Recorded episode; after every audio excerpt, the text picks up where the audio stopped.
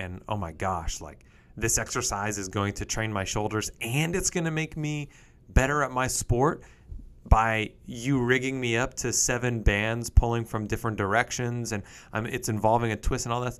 I'm like, this is great. You must really know what you're doing. Welcome back to Training Room Talk, powered by Precision Performance Physical Therapy. Here we talk about pain, rehab, performance, and education. If you have questions about the nuance that we dive into, please reach out to us. We would love to talk to you about it. Apart from that, we hope you guys enjoyed today's episode, and we hope everyone stays safe and is staying healthy. All right, guys, welcome back to today's episode of the podcast, Training Room Talk. We are joined by Doctor Troy Cook. How's it going, guys?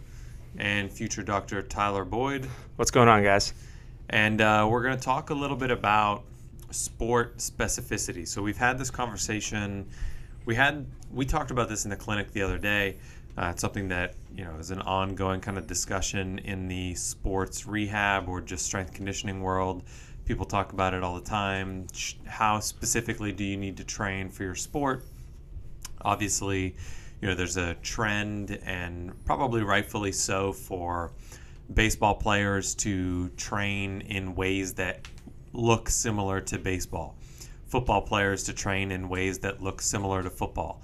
Um, and so on and so forth with pretty much every sport out there, um, because the goal a lot of times is to try to ideally optimize the transfer that you get from the training you do in the gym to the sport that you're doing on the field or in competition, or, or whatever the case may be. So uh, oftentimes what, what brought this conversation up for us is that oftentimes you can kind of over apply what what would be, in my view, an over-application of the concept of sports specificity, where your gym training almost starts to become less effective just because you're becoming overly specific or trying to make things look so similar to the sport, when in reality, it's just not going to be the sport when you're in the gym training. And the reality is you could probably spend your time doing things that are more valuable in the gym and then just go do your sport to get better at your sport.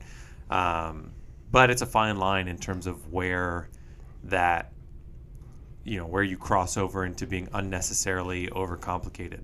Um, what are your guys' thoughts on the sports specificity concept? Yeah, I would say there's definitely a huge trend right now getting very specific to the point of over-specific. There's this one thing that's coming to mind, and I think social media plays a big role in this too, just because these very specific, they're unique exercises, and they, they look cool, right? And there's this one I'm picturing. It's somebody standing like on one leg on a BOSU ball while somebody's pushing him around, and he's catching this jack-looking thing that they're throwing at him, yelling out a uh, color and grabbing onto that to help train stability and catching, hand-eye coordination for, I guess, a football player or something like that. But at that point, it's almost so specific that it's not mirroring the sport at all, right? Right. You're like, you're doing the opposite thing. You think you're getting more specific, but in reality, it's actually becoming so unlike the thing that you're actually doing in sport. Even though the movement may look similar in terms of, oh, you're still catching, just the context of the the constraints that you're putting on it in terms of standing on an unstable, like you're never playing on an unstable surface, no. ever. No. You always are playing football, baseball on flat ground, on grass. And so know. if you're changing the surface that someone's standing on, you're becoming less specific mm-hmm. by yes. definition of, Definitely. by nature of the word. Um, and yeah, you just see some such ridiculous stuff out there. Yeah, I think where like we kind of get lost sometimes is we don't realize that the weight room, there's like a means to an end in the weight room, right? There's a point where, like we're talking about here, where maybe we're starting to get diminished returns, like you're saying with the BOSU ball and this, all that stability kind of training. Like, what is the goal of the weight room, right? The goal of the weight room is to help us, right, get stronger and become more of like a robust athlete and prepare us for that sport. But in reality, the only way to probably get better at that actual sport is to perform that sport and do this skills training and all that stuff. And that's kind of what we were talking about when you mentioned um, how we were having this conversation in the clinic the other day. Yeah. Like you were saying, the goal of resistance training usually is to produce force, especially when we're talking yeah. about the legs, produce force into the ground so that it transfers over onto the court, the field, whatever you're playing on, so that you can produce force into the ground there to run farther or to run faster, to change direction faster, to jump higher. So when you do try to get more specific, you're switching up to more unilateral things, standing on one leg, you're doing squats on a BOSU ball. Anytime we were changing up the surface, you're losing that force production in the ground, which is your mm-hmm. ultimate goal with resistance training a lot of times.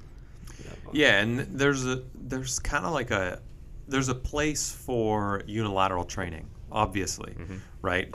Most athletes are unilateral in nature given the demands of their sport, and for whatever reason you may be interested in reducing some of the disparity from left to right. And so you want mm-hmm. to train unilaterally to bring up the strength, the endurance from one side to the other for yeah. a specific kind of outcome that you're looking for. But like you said, Tyler, and this is something we talked about a lot, is you're in the gym training to develop the raw ingredients that you need for your sport. Strength, power, endurance. You're not training those things and those movements in order to directly improve your skill at the sport.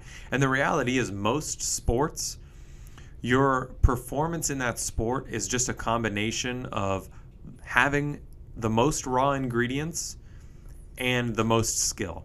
At the end of the day, if we could make everyone exactly the same in terms of their strength, their endurance, every physical attribute identically, then the person who would perform the best on a football field or on a baseball field is the person with the most skill.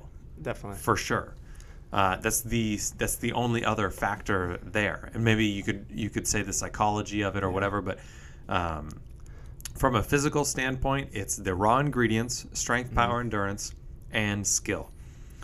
I believe, I mean, Max, there's also been like, with COVID and everything, there's been this big trend um, of people kind of staying away from the weight room now because uh, they a lot of people haven't really had access to the weight room with COVID, and they've done a lot of like field training um, and just skills training and stuff like that. I don't know if you guys have seen that, but I've kind of seen that a lot, like on Instagram, especially with some of the people that I follow.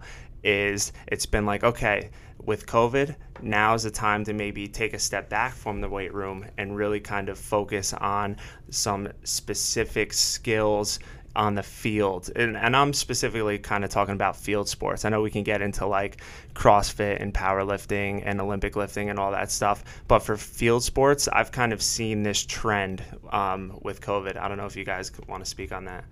Yeah, I mean, this is... This is partly why periodization exists, right? Is because yeah. there should be some seasons to your training in terms of, hey, I'm off season. I can. I don't need to perform on a weekly basis. I my volume in terms of my skill work or my sport training is fairly low. I can ramp up my strength conditioning stuff, induce more fatigue, be in a state of lower acute performance, and I can afford to do that. Now I'm in season, I can't afford to be sore in my legs because I need to perform on Saturday, and so I reduce the strength conditioning and I do more skill-based training because I need to refine the skills. COVID is just a a way to force people to periodize their training in a certain way. They're, you're just confining them to, hey, you don't have access to this stuff. Now you're going to enter a phase of your training where we focus on skill-based stuff. Yeah. And yeah, that's that's a valuable thing to do, but every athlete's going to be different in terms of where their weaknesses lie. You know, mm-hmm. if I have a, a high school kid coming to me who wants to, you know, he's going to college next year, he's a pretty good quarterback, um, but he weighs one hundred sixty pounds and he's six two, six three.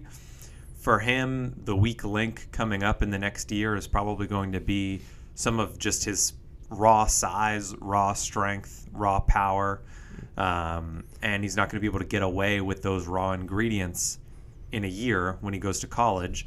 uh, and maybe his skill is, is actually really, really mature given his age, and he probably wouldn't benefit from just going out on the field and focusing yeah. so much on skill training. So everyone's going to be different. When you look at the raw ingredients, strength, power, endurance, you look at the skill, what's the individual's weakness, and how are we going to organize our training to spend maybe more time on the weakest link or the limiting factor for you. And I don't want to, if strength and power are the goal, I don't want to bring you into the gym with sport specificity in mind and then take your squat, which was going to work on strength, and mess it up by throwing you on a BOSU ball or having you squat everything unilateral or everything a split squat because I want you, oh, well, football, you're you're pushing off one leg. Sure. But is the goal of the exercise to develop more f- like leg drive in your actual drop back, or is it to develop just the ability to produce force in your lower extremities? Yeah. And if the latter is the goal, then we should keep the goal the goal mm-hmm. and just train that, and then worry about how that transfers to your sport when we're on the field and training that specifically. Yeah, and that's definitely something that I wanted to get into, because I know you got really fired up the other day in the clinic when we brought this up, when I was asking you the question about, we were talking about sports specificity, and I was like, Max, well, what do you think about some people who say, like, hey, like, if we want to be really specific, maybe we shouldn't do any, like, bilateral symmetrical exercise, like a trap bar deadlift or just like a regular front squat, back squat, whatever. All our exercises should be like a split squat or a single leg R D L, or even like an R D L with a kickstand, something like that, because now with sports, majority of the time we're going to we're spend the majority of the time on one leg, right? We're never on two legs at the same time, really. And that's something you kind of really got fired up about. But you're right. Like, it's what is the goal, right? If you have a thirteen, fourteen, fifteen year old kid who just really kind of needs to get stronger, right? And he, he just needs to gain weight, put on muscle. Yeah, like, maybe let's teach this kid how to move. It doesn't really matter if it's a unilateral or bilateral symmetrical exercise. Like, the goal is the goal. But um yeah, and that's why. But I also think, like, for the more, like, advanced athlete, right, we have these kind of specific phases where a guy comes in his off season, right? There's more of the G P P phase, and then obviously we get more closer to that sports specific phase where now we're maybe training in more like uh, ranges of motion, of like specific joint ranges of motion that they're gonna perform their sport. So for the advanced athlete, I do think maybe we should be a little more specific, right, for maybe some of these professional guys. Um, but for, for kids, fourteen, fifteen year old kids that need to just put weight on um, and muscle, I think, like, yeah, let them just kind of rip a trap bar deadlift or a squat. But so two things. First, the premise of the question, you know, well, don't we want, like, if we're trying to be more specific in the gym, then, and I'm like, stop. Nope, yeah. We're not trying to be more specific in the gym. That's that's the premise of the question is, well, if the goal is to transfer, to train in a way that's specific to the task, but it's not the goal. The goal is developing the raw ingredients that yeah. you can then transfer to the task. And there's more to sports specificity than just than just the exercises you select. Because if you say, Max, as we approach the preseason and we're going to start, you know, playing on a weekly basis, let's just take football, for example. You get, you know, an uh, an N F L player who's going into preseason, and leading into that, they're trying to start to train more specifically. You don't have to change any of the exercises or any of the things that they do in order to increase specificity. Right. Because if they're training, if you look at a pie chart of their training, and forty percent of their time is dedicated towards strength conditioning, forty percent is dedicated towards skill work, and twenty percent is dedicated towards, you know, main, health and maintenance, we'll just say, like, whatever else, you know, the body work that they're doing, and the, you know, the soft tissue stuff, and just the recovery, active recovery, whatever. If you want to be more specific in their training, you don't have to change the strength conditioning and modify the exercises to make them single leg, you can just change that from being forty percent of their pie chart to thirty percent, mm-hmm. and their skill from being forty percent of their pie chart to fifty percent. And just do less of the strength conditioning mm. and do more of the skill work. But don't change the strength and conditioning into half-ass skill work mm. in replacement of what could otherwise just be very productive skill work. Yeah. You know, like if if you take a an Olympic weightlifter, and, and I think weightlifting, powerlifting is an easy example because the training is the sport.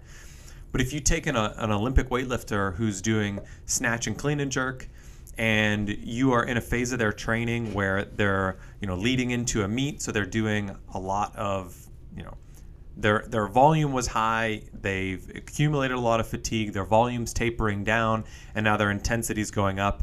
You know, they're hitting their openers, they're getting really heavy, and they're not doing a ton of volume. But you want them to rehearse the skill.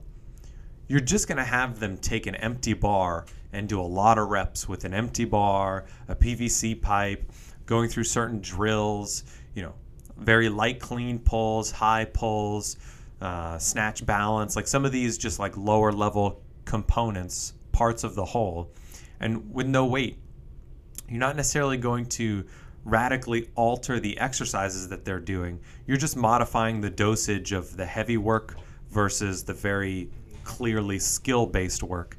It should be the same thing in sport, where you're just going to modify the dosage of the strength conditioning and do less of it. You're more in a maintenance phase, and you're just going to increase the dosage of the true skill work that you're doing. Like a sprinter is not doing skill work in the gym. A sprinter is going to squat, they're going to probably split squat, they're going to deadlift, but none of that is improving their sprinting. When they're actually on the track or on the field going through pre-sprint drills, that's what's going to improve their sprinting. Certainly having stronger quads can help, but you don't have to train their quads in a way that looks like sprinting, because the reality is the actual demand of that exercise, they're doing it slowly, they're doing it with a lot of weight. It's already so incredibly not specific to what they're doing. Just because it makes you feel good as the provider or the clinician or the coach to have the person look like they're sprinting doesn't mean that it increases the, the transfer there. Yeah, and you need those things to improve your strength, to improve the force into the ground, to help with sprinting. So bringing it back to the goals of the weight room. I want to go back to your uh, pie chart example, especially when we're talking about high school kids, middle school kids, and even elementary school kids nowadays, with how specific and specialized they get with their sport. They are getting specific on the field, on the court, whatever the sport may be, year round, right? They're playing nonstop. They're playing crazy hours. They're playing for the school. They're playing for travel league, and they have extra, you know, hitting coach, batting coaches, whatever the sport is on top of that. So they are so specific outside of the weight room. Mm-hmm. And now for them to come into the weight room and you try to make it a very specific for every single exercise, now that pie chart is getting up near eighty, ninety percent specific to the sport, and we lose all those fundamental skills that you learn in the weight room and just building strength, building hypertrophy, helping with endurance, aerobic conditioning, all of those great principles and base foundational things that you should have. We're losing that. Yeah, like if your goal is to build strength in a baseball player's shoulder, do you really have to have him in a ninety ninety position again for the thousandth time this week? Like, can't you just build some strength in a position that is super a- easy for him to tolerate, doesn't put a lot of stress on the same exact structures that you've been repeatedly using in the past week or two or month or year? It just doesn't make sense to incur that additional load in that position. And it's like, yeah, well, then they're going to be able to tolerate load. I don't care. the bo- The bottom line is a lot of the injuries that we're dealing with are overuse. And you could say they're undertraining, but they're not. Most. Because most of the time they're overuse. And part of that overuse is making their gym training or their strength and conditioning style training so specific that they're never moving in different ways outside of these repetitive patterns that they're already getting into in their sport. And it would probably be beneficial for them to just be able to go in and get stronger without the added cost to their actual body from a, you know, a, a sport skill standpoint. Switch yeah. the stresses around on some yeah. different tissues, sure. stress those tissues in different different movements, different angles, different forces. Yeah, I agree. Yeah, and yeah, we know the importance of like movement variability when it comes to um, risk of injury, right? So it's like when someone comes to you, it's like, okay, what isn't this person getting on the field, or what isn't this person getting on the court, or whatever, or um, with CrossFit, Olympic lifting, stuff like that, and how can we give them that, and how can we implement that in their training or their rehab, right, to help reduce the risk of injury. Um, yeah. Yeah, now, th- go ahead. We, we're not saying you shouldn't think of sport specificity at all in the weight room either. You know, I think one important concept or principle to carry through is, you know, what planes is this athlete in in their sport? If it's a rotational sport like golf, uh, baseball, shot put, anything like that, you should probably be hitting some transverse plane strength, some transverse plane power. Same thing with frontal plane, same thing with sagittal. So, you know, some of those underlying principles are important to carry over from the sport to the weight room, but we're getting away from those specific movements of the sport and just going back to our fundamental strength, hypertrophy, endurance, all that. Yeah, so we're we're certainly not saying that you're just going to give every sport, every team, just a cookie cutter program where everyone's just going to squat, bench, deadlift, do some rows, do some overhead press. I would argue that you look across a ton of sports and They, they end up all looking pretty similar, because I don't know a ton of field sports that don't involve transverse plane. Like, you're going to say the same thing about any football player. Oh, well, you hit people from different angles, and you're catching, you're rotating, you're jumping, you're spinning. Pretty much every sport needs some strength in almost every movement. Mm-hmm. It's going to be, again, the, the degree to which you focus on transverse plane movements with a pitcher may be significantly higher than with a power lifter who's never really needing to withstand that specific force or produce force in that specific pattern. But yeah, it's broad, broad. You're you're you're painting with broad strokes here. What are the m- movements that the person is going to do? A sprinter is going to do a lot more pushing with their legs than hinging or pulling. So you're probably going to want to do things like leg pressing, squatting, split squatting, lunging. Those things involve knee extensors, hip extensors. That's mm-hmm. their sport.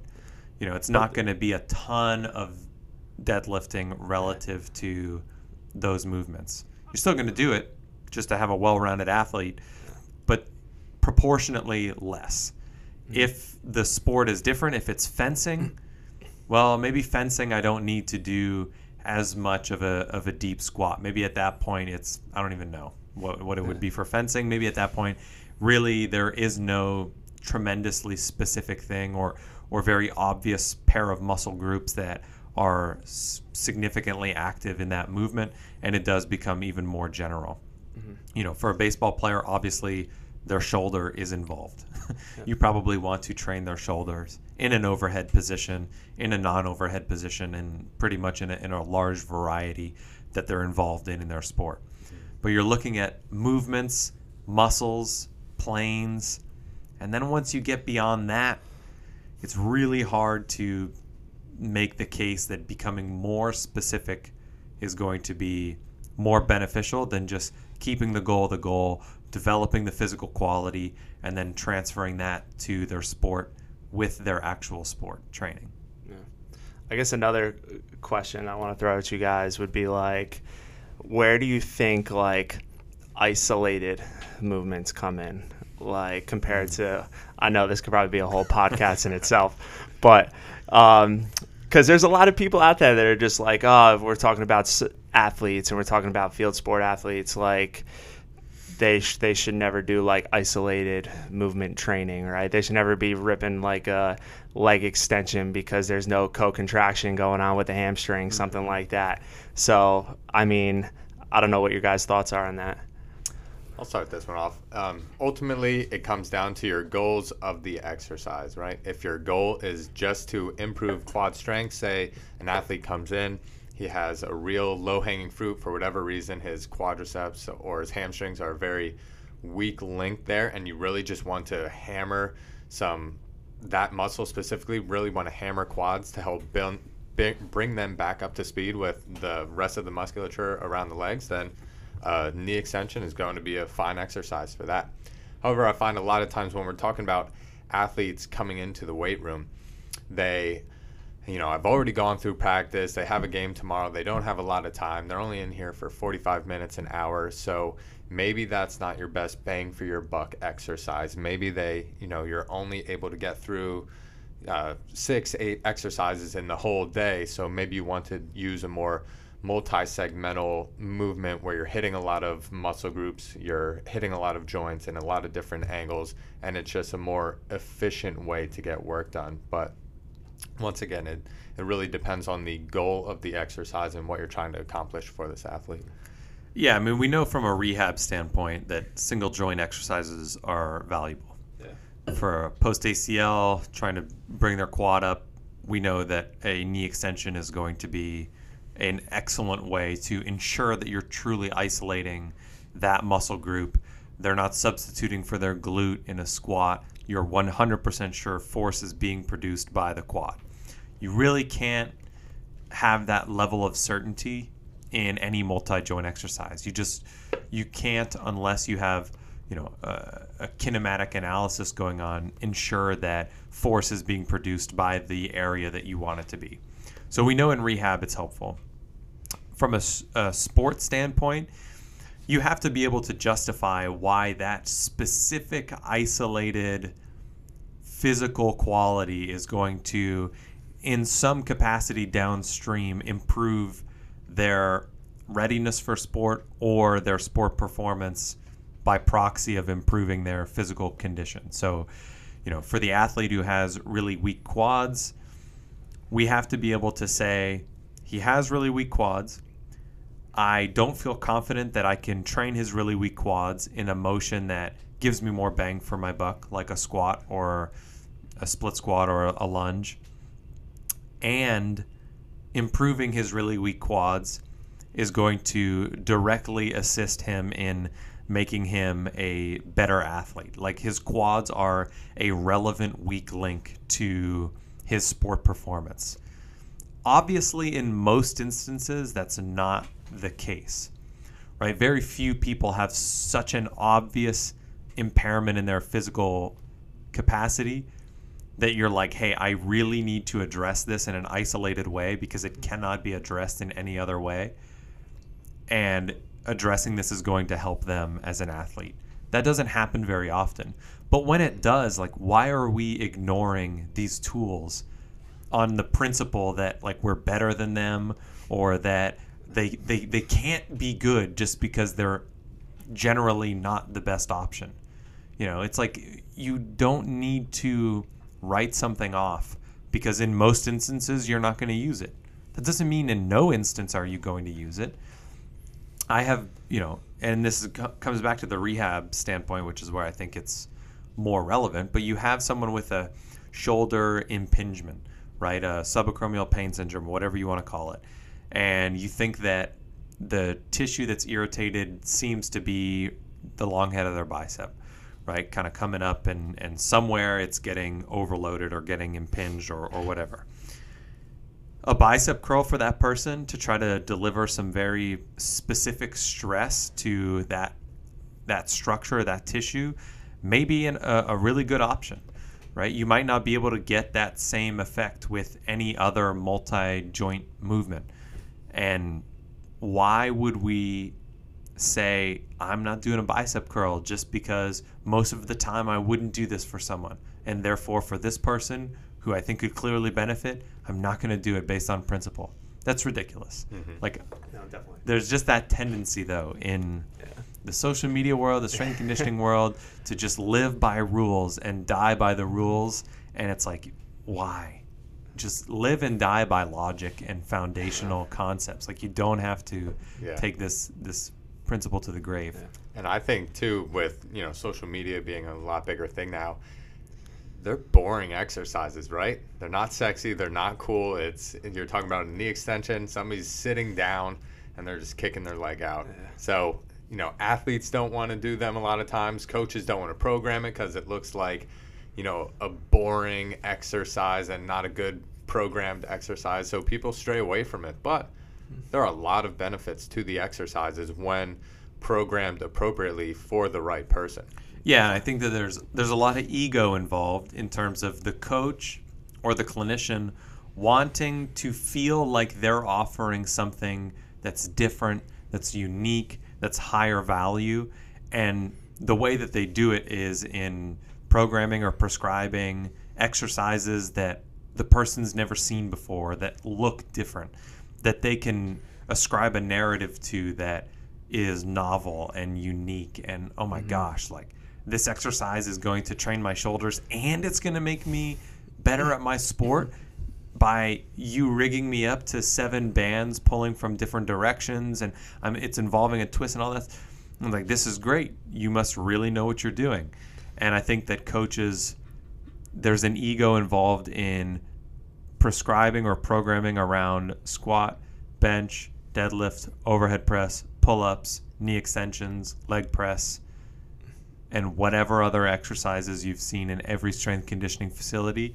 And the idea that if you give the same exercises to someone, they can't tell, the athlete can't tell that you may be giving these exercises in the context of a really well-programmed, periodized program that relies on foundational principles of, you know, periodization over time and developing sport specificity in the context of where they're at in their season or their off season.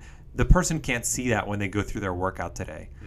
And you may worry that the person is going to perceive you as being elementary and missing out on certain opportunities for their improvement because the coach down the road is doing all this crazy stuff on Instagram.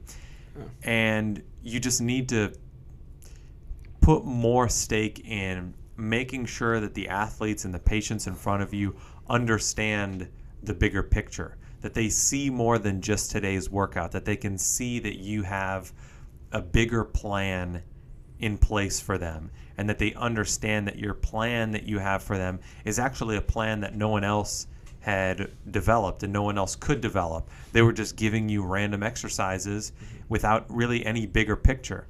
And if you can reframe it that way, the person will understand that what you're actually doing for them is way more skilled and is way more thoughtful and intellectual than the guy down the road doing all the fancy stuff. Then they'll look at that guy and be like, look at those silly bastards, those silly geese doing those things that they have to do in order to in order to make themselves look like they're mm-hmm. they're being fancy yeah. and, and doing the right things. Yeah. Yeah. And if you know you're programming these things, these more specific, you know, crazy exercises just for more buy-in from the athlete or technically a customer, use your test retest for the buy-in. You know, have good tests and measures to uh, measure their performance to their sport. Have them go through your good program, your good foundational program. Have them excel on the next retest, and there's your buy-in. Yeah. Mm-hmm. Prove to them just through the results that mm-hmm. things are working. They're yeah. trending in the right direction. And most athletes are open to it. They don't want to waste their time doing crazy stuff either if they truly believe that they don't have to. And you reassuring them that they don't is a big part of the process. Cool. Um, that's it for today. We will end it there. Uh, if you guys have any questions, reach out to us. This is a conversation that gets thrown around a lot in the strength conditioning world, the rehab world, and you know, there, it's more nuanced than is often presented. So hopefully you guys got something from this. Uh, reach out to us with questions. Otherwise, hope you guys are all doing well. Thanks for listening. Thank you for listening to the Training Room Talk podcast. We hope today's discussion was helpful in illuminating some of the complexities behind pain and rehab. If you don't know where to go from here, please reach out to us with questions. We have mentorship options for clinicians and students and programming options for you to elevate your own fitness. We look forward to speaking with you, and again, hope you enjoyed today's discussion.